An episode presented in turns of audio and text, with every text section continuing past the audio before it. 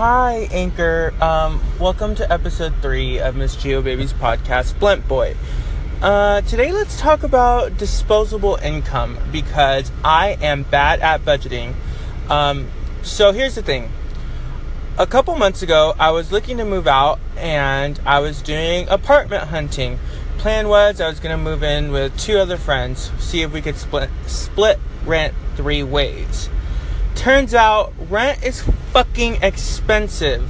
I mean, just for like two bedroom apartments, the price the average price range was between like $1700 and $2000.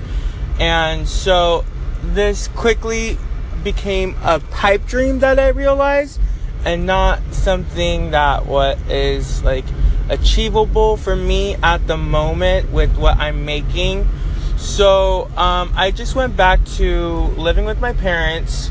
Um, well, I mean, that's where I was living with to begin with, but I kind of gave up on the apartment hunt.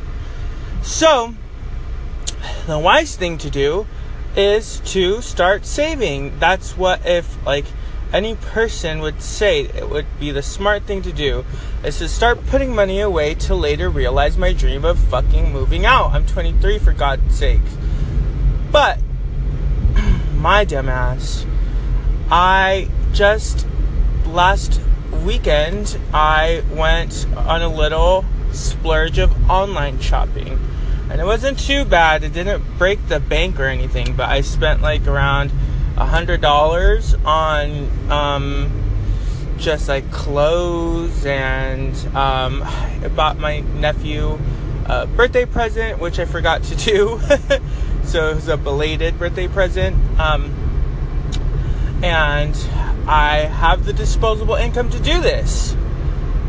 But here's the trick. Here's the tip for um, adult budgeting. If people didn't tell you, just because you can afford something you want doesn't mean you should get it. Uh, so it turns out my car battery is dead. And guess how much a car battery is for my specific car? It's about a hundred dollars. So, um, pretty much just the amount that I splurged on Amazon just because I could. And that's the thing is that you have to have introspect to realize that just because you can purchase something you want doesn't always mean you should because you have to account for the unaccountable for every for even things you cannot realize that I didn't need a car battery as of yesterday or I didn't realize I needed a car battery as, as of yesterday.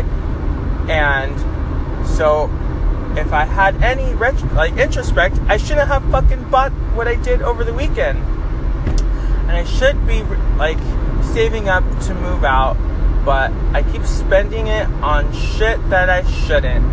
Anyways, I'm gonna try to save from now on. I don't know if I'll be any success at, successful at doing that, but yeah, fuck it.